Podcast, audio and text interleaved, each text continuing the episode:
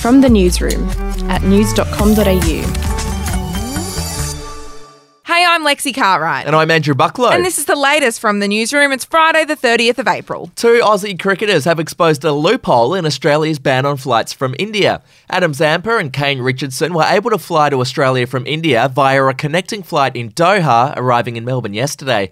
Prime Minister Scott Morrison said on Tuesday that the government was advised gateway destinations, including Doha, Singapore, and Kuala Lumpur, had also suspended all flights from India. But Qatar Airways has confirmed that people can still travel from India to Australia through Doha as long as they have the right documentation and have had a COVID test in the 48 hours prior to the flight. Meanwhile, a leading Australian epidemiologist has warned the whole global vaccination program for COVID 19 could be in jeopardy unless the outbreak in India is controlled. Professor Mike Toole from the Burnet Institute said the world is facing a race between vaccines and variants.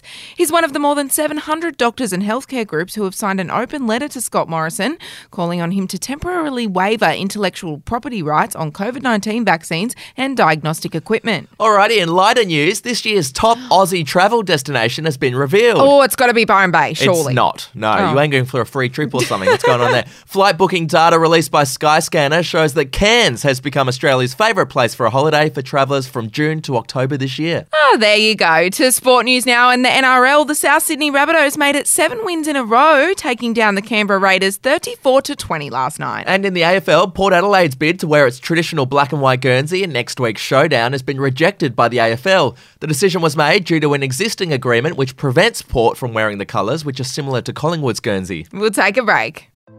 Hey, I'm Felicity Harley and I host Healthyish, where we chat to experts, influencers, and people in the know from around the globe to arm you with the knowledge to make healthier decisions for your mind, body, and soul. I think if we're going to be focusing on health, like sleep is probably the biggest component of Oh, that. I, I think sleep is the cornerstone. Like choose the harder option because I've never woken up and gone, I regret that run that I went at 4 a.m. I've never done that. Search for Healthyish and Extra Healthyish wherever you get your podcasts. Alrighty to showbiz, and Ellen DeGeneres' former girlfriend, Anne Heche, has claimed Ellen didn't want her to dress sexy when they were together. Now, the actress posted a TikTok video rating her most memorable red carpet looks. Here's what she had to say when she saw the matching outfits her and Ellen wore to the 1998 Golden Globes. Why do I look like a hippie? It's because Ellen didn't want me to dress sexy. Uh, bye, no. Oh, claws out from Anne Heche there. And spare a thought for rapper T Pain. He's just realised that he's been unwittingly ignoring hundreds of Instagram direct messages from verified celebrity accounts. So he didn't know about the message requests folder on Instagram, right? You know how you get your normal messages and then to the right there's the requests. It turns out he's missed messages from Viola Davis, Diplo, and Fergie. Oh, same. T Pain, same. I feel your pain. Oh, oh, that's so lame. Uh, that's it from the newsroom. We'll be back in the afternoon with another update.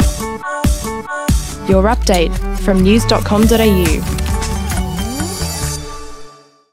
Are you ready to get an inside look at crime from someone who has investigated some of Australia's worst crimes? It was like Aladdin's Cave. The luminol found bloodied footprints and bloodied handprints on a wall. So it's Yeah. just like a horror movie. Former homicide detective Gary Jubelin sits down with cops, crims, addicts, victims, small time cheats, and big town lawyers as they tell their incredible stories. My house got raided. Next thing you know, I got bail refused. Next thing you know, I'm on a truck to Parklea Prison. Listen to I Catch Killers early and ad free on Crimex Plus on Apple Podcasts today or wherever you get your podcasts.